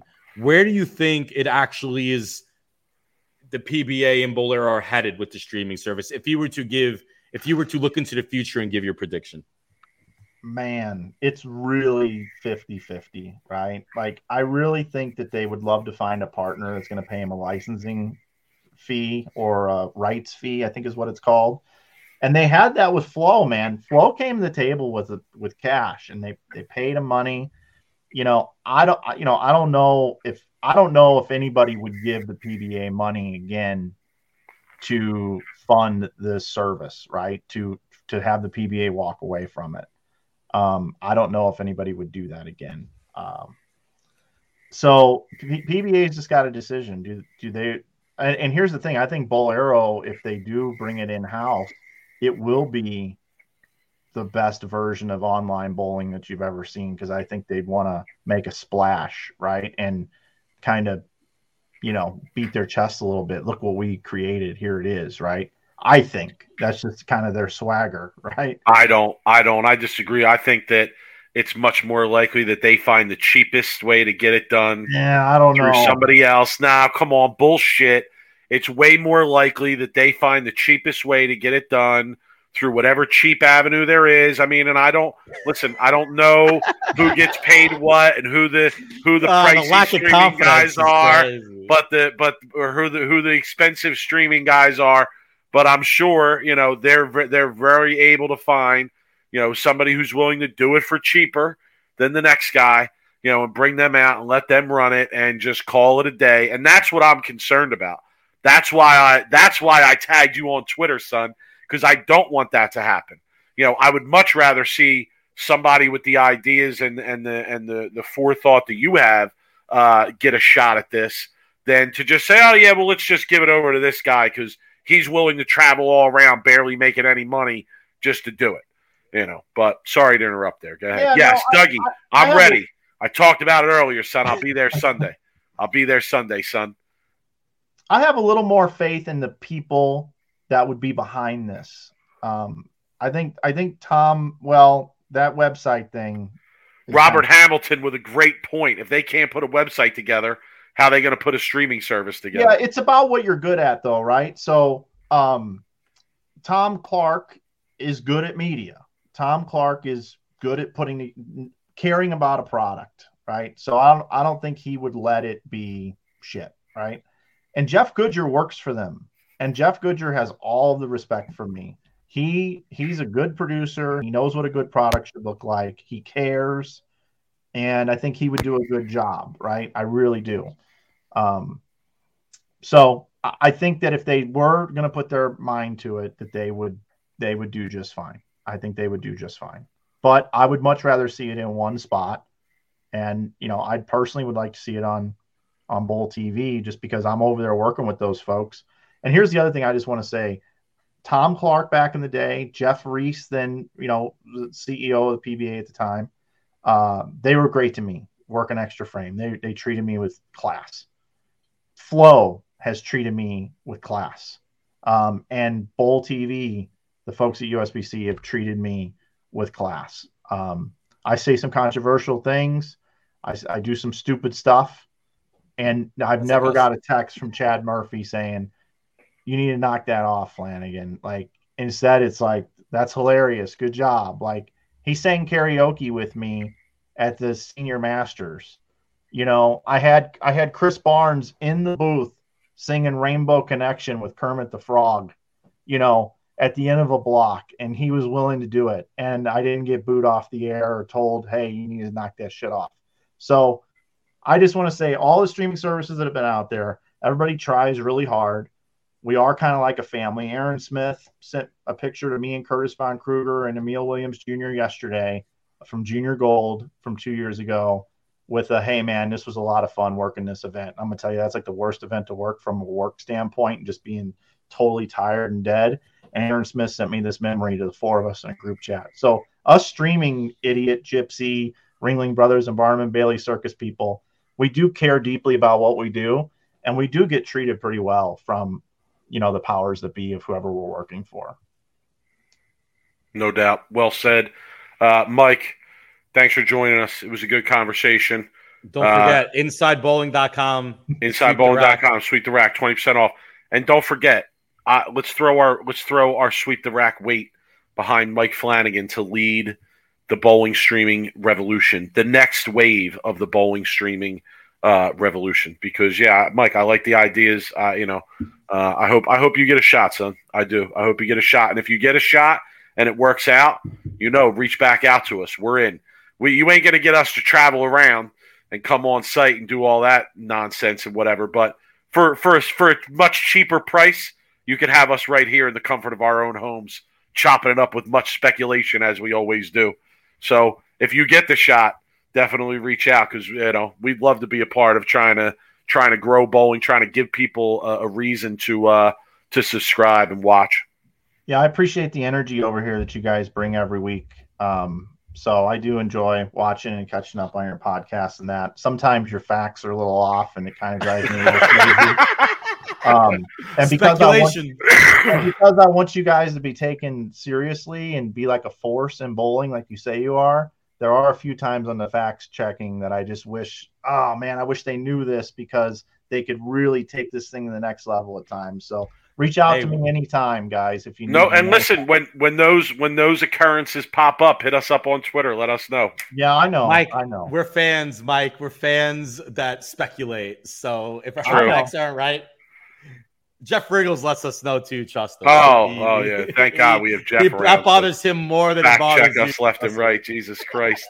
But all right, no doubt. Uh, uh, uh, Mike, safe travels. Uh, have a good time at Junior Gold, uh, doing your thing out there, and uh, yeah, we'll be in touch, man. All right, great. Thanks, Thanks for having me on, guys. Yeah, no Thanks, doubt. Mike. Take it easy. Yeah, uh, I mean, I, I love I love his idea about the bowling ball subscription because I think there's a lot of value there. But yeah, I just don't have the same uh, the same enthusiasm uh, or, or positive outlook that people would be able to work together so much. I guess. Yeah, I mean it's tough. I'm mean, 25,000 subscribers. I mean, you're barely getting 2,000 at Flo, or is is what at least views. I, to, to get to 25,000 subscribers, you know it's going to really have to happen, Mike. You're really going to need some kind of like Tiger Woods revolution. Like you're going to need something to really drive interest to the sport. No, I mean um, I, I don't I don't feel that way. I feel that if if you give people a strong enough reason to subscribe and you make it a good enough value, uh, then then people are going to subscribe. People are going to find out about it and subscribe. But it also has to do with promotion, right? It depends who you're tied in with. Like if you're tied in with the USBC or you're tied in with Bowlero, and they get behind promoting, you know, this value of this streaming service, then yeah, I think that it might be a lot easier to get to that number. But you often don't see that. You don't see that kind of promotion and dedication to trying to get people on board with something or show people the value in something. I think Robert. I think Robert uh, hit it on the head here. Um, you need to get yeah. Oh, so look, here's the That's thing. what Mike, I'm saying. Like, Mike, if you Mike, got the USBC behind it and they really promoted it and promoted it for you know for for an extended amount of time, and it has value and it's something that's good and word is spreading in the bowling community, then yeah, I do think it's doable. Mike, you know what drives me crazy? Like, I guarantee you, you go to any bowlero center tonight and that no you barely probably see bowling on TV at a majority of them. Okay. Yeah, I know. That's what I'm saying. But How many times like, do I hear bowlers say, "Oh, I'd love to watch bowling, but I don't know when it's on, or I don't well, know where is, it's on." Right? You know, so like, here's the thing: is you give it a home. Yeah. The, the proprietors, the BPAA, the USBC, and the PBA all have to come together with Bowlero and say, we coming in with this new streaming service. It, you know, we need to get this out to the bowlers. We need to have this thing ran on most TVs in the bowling center, right? We need to have the every time we have a streaming service up, it has to be in the bowling centers, on the TVs, on the bar right? When I went to B3 Performance a couple weeks ago, guess what was on their TVs while I was there? Streaming, right? They were streaming, they were watching bowling, people coming in, and now they're looking at the bowling. Go, oh, I didn't know bowling was on. Oh, well, it's the match play for the this tournament, whatever. And they go, and that gets people thinking, like, oh, well, how much is that? Like, there's got to be a, a common ground, all high level competitive like industries, the USBC, the BPAA, Bowlero, they all have to come together, work together to get this to try to get to 25,000 subscribers so they could dump more money into the product and get what all Mike was saying about. Right, but remember we're it. talking 25,000 100 100 a year, 100 a year and I'm just uh, saying it's got to start somewhere. I know he over budgeted a lot of that stuff, right? He doesn't need sweep the rack. He doesn't need, you know, all the people. He doesn't need Richgels to be there, right? Right. You, you, you need your certain your same people every t- tournament, and then maybe as more subscribers come in, you could reinvest into bringing more content to the channel, right? But they have to figure out a way to do it differently than Flo did it, okay? Because Flo didn't succeed, and you know what the definition of insanity is, Mike, right? It's doing the same thing over again and expecting different results. No doubt. Got to try right. something new. All right, on to other on to other uh, bowling talk here. We're, we're going, overtime. In, we're going into super overtime tonight. Super overtime. Well, PBA uh, League, not PBA really a League. whole lot going on. I mean, one show last night, right? It was a great show, right? I mean, God, Mike, if every show was like Portland, Maine, when there's no COVID restrictions, we got a vintage look of what Portland, Maine looks like pre-COVID. Agreed last night? Yeah, no, it was rocking. It was rocking. But know, I've never no seen question. so much emotion from the players, and I think the reason why that is is, and I think Stu Williams hit on it when we brought him in for an interview, is the fact that you're bowling a Baker match and the players only have to throw two shots a game, and it gives people like EJ Tackett a chance to really show some emotion when normally he wouldn't because he's trying to keep his feelings in check when you're bowling a one-on-one match. When you're bowling Baker and I know that from bowling college. You know that from bowling college. Dude, you could throw a strike and you can get as hype as you want. And you have about 10 minutes before you probably have to throw your next shot. So you could really bring down your emotions for your next shot. And I feel like between the Baker format and Portland, Maine's atmosphere, you're getting a really good sense of what bowling, like what really good emotion and what really good crowd and atmosphere looks like. I love it. I think it's great for sport. Yeah, you tweeted it out last night. I, I said it in response to your tweet. I guess we were both catching up on the show that, you know, I, I wrote down in my notes while watching the show uh, that the emotion these guys show on this show is what's needed all the time. You know, again, we talk about this all the time. It's, it's just, you know, it's not the way it, it works. It's not the way it works in a regular singles event. You know, there's just, they need to to stay even keel in order to accomplish what they're trying to accomplish. But man, you know what a what a what an environment it does create when the players can uh, have the opportunity to show some emotion. And I'll be honest, from going up there for that uh, PBA playoffs final that they had there, you know the players weren't really showing a ton of emotion in that uh, during those games, not until the end of those games or until the games were over. Uh, and I think that the that the the vibe was still there, uh, even if the players weren't really like feeding off of the crowd the entire game. So I think anytime you go into Bayside and it has that kind of environment, it, it's it's going to bring a different, you know, level of hypeness to the show. Um, the Baker match play is an awesome format for that tournament. Yeah, it is, but I, I wish it wasn't a step ladder. I wish it was um I wish it was like it was last a year. Two game match. A, yeah, yeah, and if it if it goes one one and it's a roll off at the end, I kind of I like that that format. I like the ringing of the bell. Game changer. I like how they rang oh, the, the bell. bell. Yeah, at Bayside, you know. Match. But yeah. but listen, the PBA insists on having these giant graphic boards behind everything. So even you know they even to me kind of took some of the vibe away from Bayside because you can't see anybody standing and sitting behind on that first level. And you know that I, I don't like it. I you know we've talked before. I think they should get get rid of those boards. But uh, yeah, it was an interesting show. I it, you know it was a good show. It was an interesting show. I mean, you had you had Belmo flagging the head pin on a really important shot. You know, he he like he I don't I don't I mean I don't I don't want to say what or, or assign a reason to why it may be, but it seems like he struggles uh, on these team shows. Like he does not have a lot of success in this PBA league whatsoever. One other observation, field, yeah, one other observation I had was like AJ Chapman. This is the first time we saw him on TV since his, uh, you know, what I would call collapse uh, in the in the title match uh, during the World Series. And yeah, he had a rough night. He had a really rough night. I mean, every shot he threw, it seemed like was either missing the head pin or through the face. And then when he finally does throw one good, and he's made a ball switch, I think to a Webb Pearl, and he finally throws you know throws one good. He's he's throwing eights. So yeah, he had a rough night out there too. Kevin Williams, Kevin Williams was my favorite bowler to watch uh, on those show on that show last night because he just he just had uh he seemed to enjoy the environment and and have have a good sense of swag in that environment. So yeah, it was a good show. You know, I, am I'm, I'm actually looking forward to going downstairs and watching the uh, yeah, watching too. the show from tonight. No spoiler alerts, people. No spoiler alerts. Okay, don't don't be putting spoilers in the chat. We want to go watch the show. Uh, Portland Lumberjacks coming out with the win. You know, I think that's probably what everybody wanted anyway. They led qualifying. They're the hometown team. They're the two-time defending champions, I believe. So, yeah, I'm pretty sure like everybody who's up there, Bopo watching, definitely wanted that to be the case, and that's what they got you know, good matches. All you know, for the most part, I thought they were. You know, most of them came down to the to at least one team having a chance in the tight tenth frame.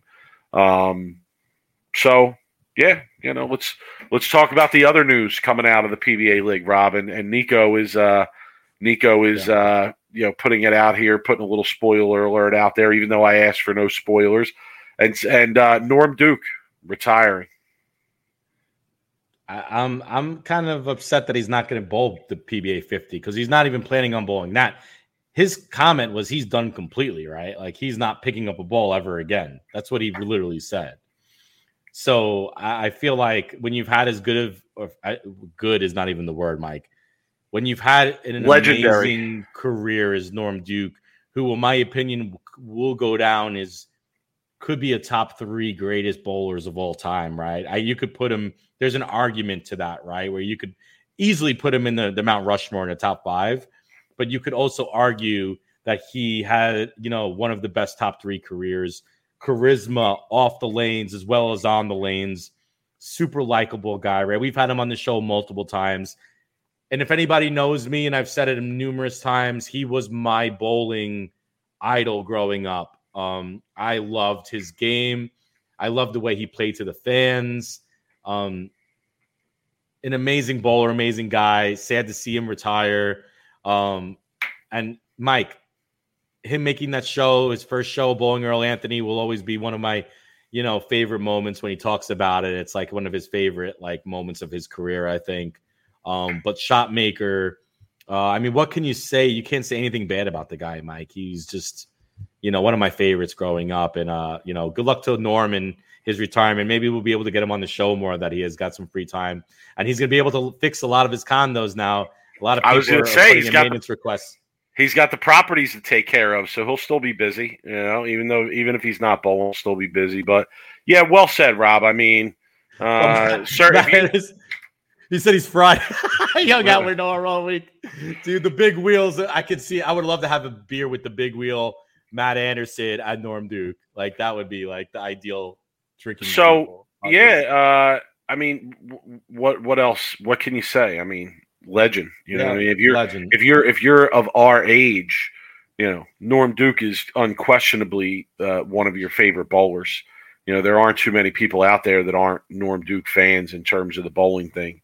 Uh, so yeah, you know, it's uh, it's pretty crazy. It kind of makes me feel old to it to a certain extent to see somebody yeah. like Duke and Weber, you know. And now both, Weber both, is because Weber's retiring too, and, and Robert Hamilton he's bowling the fifty in the chat. Right? He's still going to bowl the 50, retiring from the PBA league, retiring from the regular tour, which we already knew about. Um, yeah, kind of wild. I mean, because like two two That's two guys, big that- losses. That's two big losses for the it PBA. is two It is. monumental losses for the PBA, but like hopefully the PBA and Bowlero, you know, fi- find a way to keep these guys around to a degree.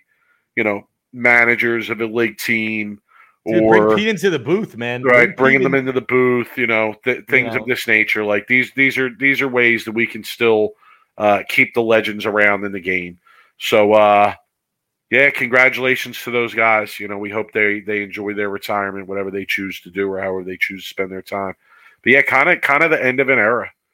Kind of the end of an era. It's the end of an era in the pba it really is because walter ray duke walter ray duke weber and parker were all, you know, the the the top, the best of the best through the '80s, the '90s, the early 2000s. Like these are the guys who owned Norm Duke, tour for- 2010, Yeah, for- yeah, true. He went a little longer, but yeah, to see all four of those guys, Yes, I Um, do. I do want Pete Weber dropping f bombs in the booth.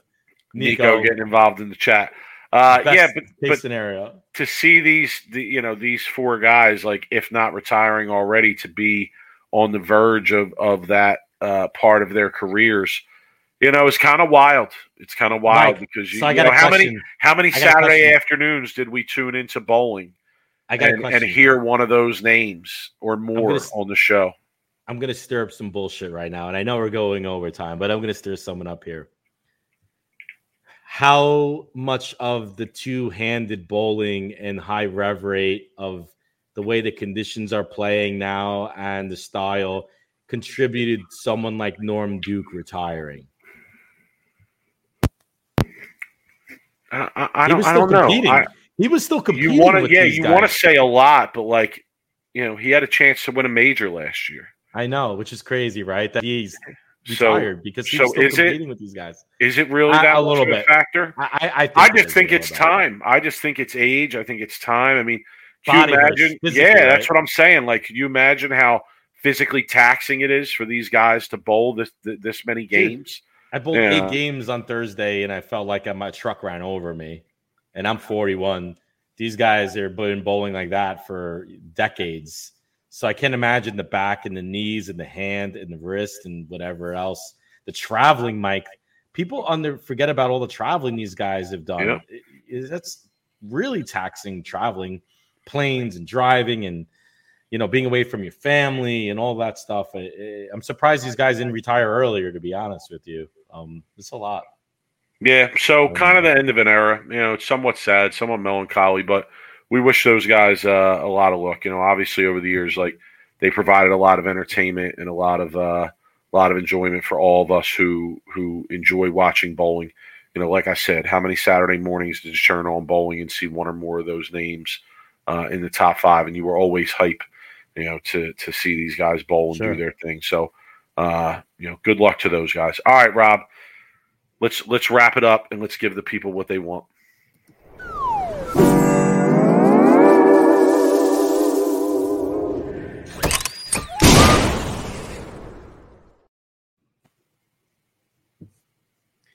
Mike, I got a good one. I got a good one for the people tonight. I have to I have to make up for my my worst of the week two weeks ago. That didn't go over too well. So I am going to share my screen here for the people. Okay. If anybody hasn't seen this video, this it might be my favorite worst of the week. And I'll try to give people an explanation of what the video is after who, who are listening and can't watch it. So let's do it here. Let me pull this up here. So, what are we watching, Mike? I'm starting it right now at zero seconds. This gentleman is bowling a national stop. I'm not sure what tournament it is, but let's just watch. Okay.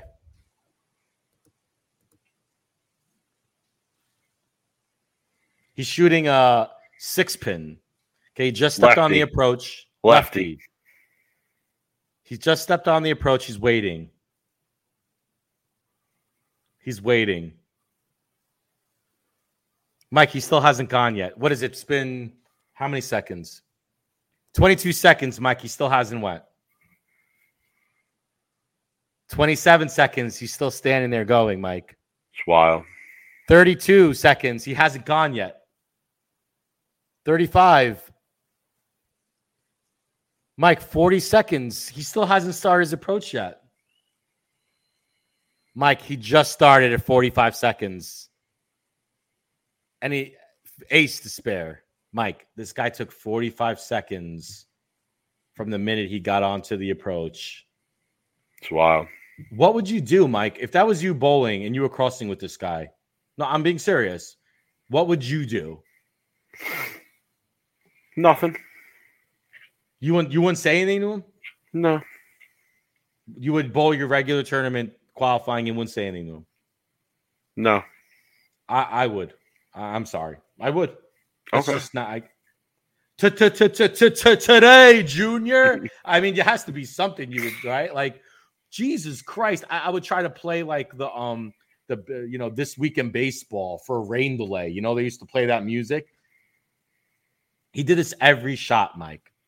And you're gonna tell me 45 seconds? You're sitting there. I I, I feel bad for the people bowling next to him more than I feel bad for the people that are like bowling on his pair because I can't imagine having to sit there waiting for this guy to fucking shoot a shot for 45 seconds.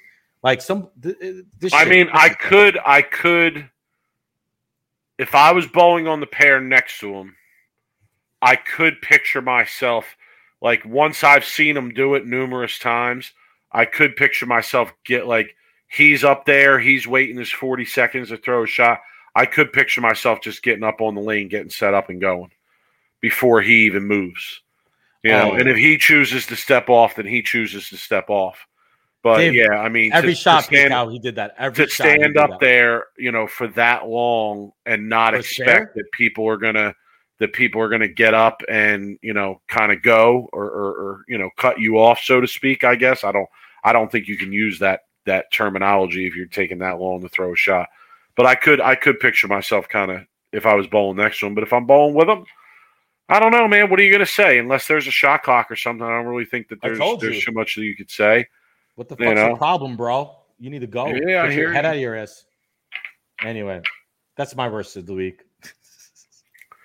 Good lord. Maybe you gave me a good strategy for this weekend. If I make the match play, I'll take 45 seconds to throw every shot and fry my opponents out, fry everybody out. Oh, you fucking Yeah. pissed so many people, especially in New York and New Jersey. Oh my God. Dude, You'd you have people bowl- throwing stuff at you from the back. If this guy did this in Brooklyn in my old leagues in Gil Holy Hodges, shit. dude, this guy would have got he would have got knocked out in, in, Yeah, in 10 somebody would smack them. Yeah, somebody would have smacked him. Yeah, I agree. Smacked him. Oh, it- this guy wouldn't have made it through the first week in league. Yeah, no doubt. Okay. Oh boy. All right, I'm gonna give. Spag says that Randy's buzzing tonight. By the way, maybe he's of course he's been drinking. He's in he's in Port he's in Portland, Maine. You know he's had a few before the show. Yo, be careful. He'll block you on Twitter. He's got me blocked, Spags. I'm, I don't Oh, know what I said They didn't like. Oh, I'll reach out to him and ask him. Okay. Uh, I'm going to give my worst of the week to, it's from Twitter, and I'm going to give it to Joe Mokry. Joe underscore Mokry on Twitter. M O K R Y. Congrats, Joe. You've won worst of the week. So, uh, he he must have gone on Instagram. Kimberly Pressler posted something on Instagram. Okay. Like. And this guy went on Instagram and tagged her in his response Okay. and said, Since you're at 30,000 followers, Mhm. you should celebrate by posting a picture of yourself on here, one that nobody has ever seen before. oh yeah. And then put like now a we're bra- talking. he put like it's either like a bra and panties or a bikini emoji. I can't tell exactly which one it was. Yes, my guy Joe taking a shot. He's- then then hold on hold on this is this is what makes it worse this is what makes it worse then he came on twitter he screenshotted the post that he posted on instagram and then he came on twitter and tagged her on twitter and said just in case you didn't see it on there i posted this on instagram just a random thought oh my I mean, Joe, come on, stop guy's being a thirsty. stop being a fucking perv, Joe. Dude, my guy's You thirsty. come on. someone get, Don't someone don't be get him that water. thirsty on the internet, Joe. Someone, Okay, someone get this guy a water. come he on, Jesus. took a shot. Oh my God, terrible. Oh my god, Terrible. dude. I also want to give. I have to give an Honorary honorable mention. mention. I do. I have to give an honorable mention because some people are going to disagree with me here. But my boy Stumpo, okay, yeah. and I'm not. Let me be clear here. I'm not defending Stumpo because Stumpo, Stumpo has not thrown a bowling ball in three plus years. Okay, yet he he he will go on Facebook and argue with house bowlers about how they suck because they don't bowl on real conditions. and he hasn't Okay. bowled in three years. And he hasn't bowled in three plus years. And I tell I him, love it. boss, in order to talk the shit, you gotta- got to throw the rock, son.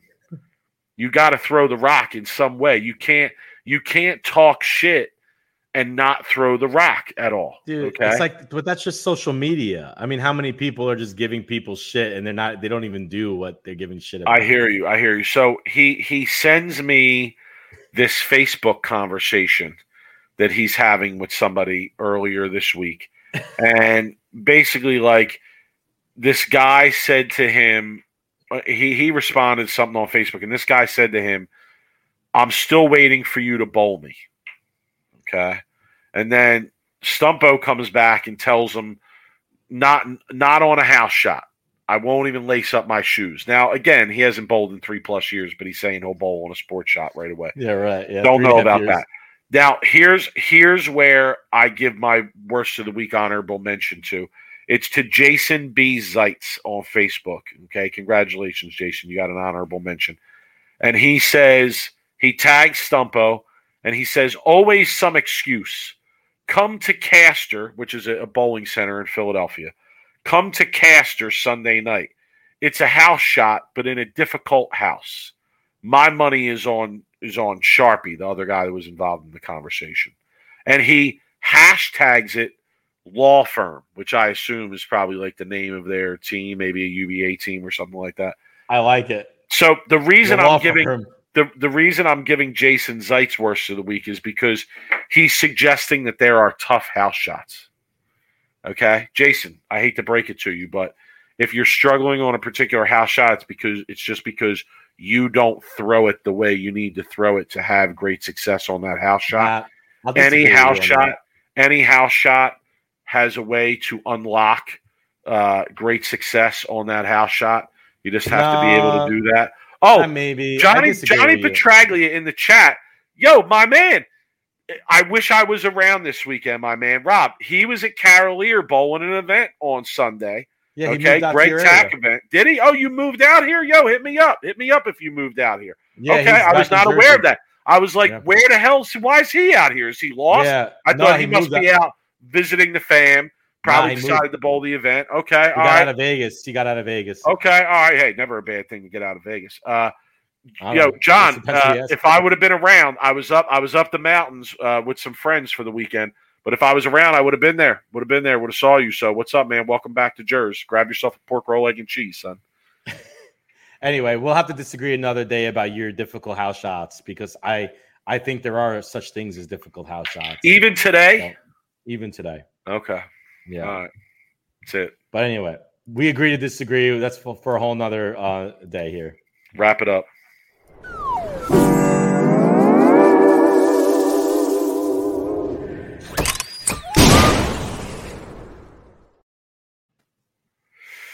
Final thoughts, Rob. My final thought is to Darren Tang tonight.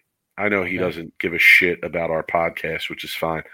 He was on here. Him and his brother came in. I on. know, I know, I know. But I, I don't I don't picture him as a regular viewer of Sweep the Rack. No, I, mean, I Uh, don't expect the, the pros to be.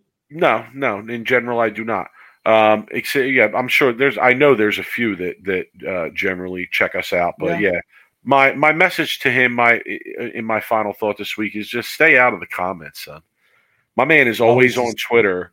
My man is always on Twitter. Uh, you know, like like showing that he's using a, something from the comment section as fuel to motivate him, which is fine.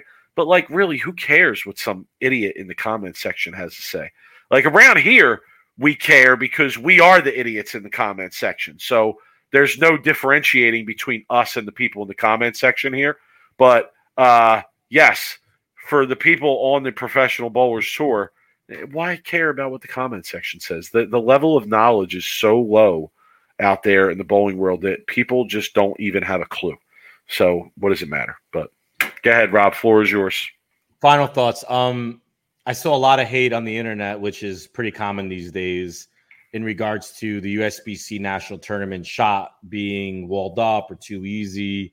Uh, there was an 848 that was shot in singles, beating an 835 in the last couple weeks. Um, I don't think any bowler has the right to comment on if a shot is too easy unless they bowl that tournament. So, Mike, if you were to sit here and say to me, "Oh, well, someone shot 848, they must be walled up," and then I say to you, "Well, what'd you shoot?" and you say, "Well, I didn't bowl," then I don't think you have any right to call that shot walled. Like I did bowl, and I shot like 6-0 in singles. Now, do don't get me wrong it, a lot of it is based on draw and based on pair, right? I think my pair was a little bit it, tri- on the trickier side of the bowling center, but I guarantee you, even if they were decently easy, I didn't have 840 in me to bowl on that shot. To shoot an 848 in singles at the USBC tournament is a huge, huge score, regardless of how playable those lanes are.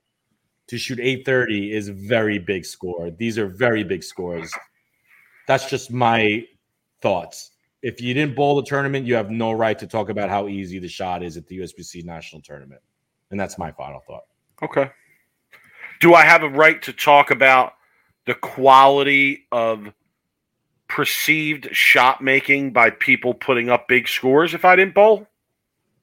I mean, yeah, you could uh, look like you could have your thoughts and per- perception of how these people are bowling, their styles, and whatnot to shoot 848 at the USBC national tournament, you have to be throwing the ball good. Trust me. Agreed, agreed. Trust but me. I'm saying like when I see some guys shooting 300 and it looks like they can't repeat a shot worth of shit, am I allowed to is, comment on that? Am yeah, I allowed well, to comment or no? 300 is, is yes or no? Am I allowed yes. to comment? Okay. Yes, you could comment on that Thanks. because it's a 300. I will but continue eight, to comment then. Eight, eh, 300 is look like I understand. Look, I listen. I tweeted out the dude, Mike, the dude who shot eight forty eight. Like he he he throw he throws it sick. He throws it sick. Like like like you could see in the in the in the highlight reel that they put together. Like my man was making shot after shot. Like you could see that. But yeah, that that has not been the case with everything I've seen coming out of that tournament. No, you know, no, no. I'm look. That. I'm not saying the shot's not playable because it is, but my point is it doesn't matter how easy 848 is still a huge score, especially in that tournament. And they're not that easy. They're playable, but they're not that easy. Trust me. I bowled it. I seen the shot, and 840 is it's such a monster score. I can't even explain it, honestly. Fair enough. All right, Rob. Check us out on social media. I'm at the 215. He's at Brooklyn Rob 11 check out PBA bowling. Finals are coming up, probably on right now. I'm going to go down. I got to I got to check it out. I make know. sure that I make sure that I catch up here. Uh, Sunday finals of the uh, PBA league. We should all be checking that out. Uh, we'll be here next Thursday. Uh, I'm bowling on Sunday myself in Dougie's event. Follow me on Twitter. I'm sure I'll have some content for you. Check out Dougie's live stream. I know Brooklyn he'll be Rob live 11. streaming the event. Uh, so Brooklyn Rob 11 at the 215. SweepTheRackBowling.com Check us out. Subscribe on YouTube, folks. We always appreciate you. InsideBowling.com. Sweep the rack. Twenty percent off. Use our code, guys. We always appreciate you coming and hanging out. We appreciate the conversation. If you're listening to this uh, after the fact, hit the subscribe button on YouTube. We Please, appreciate the support. We appreciate support, Rob. Even if you don't watch on YouTube, just make up a Gmail and subscribe for us. All subscribers are, are generate are very uh, you know, we're thankful for it. So Rob, have a good week, son. You too, man. Later.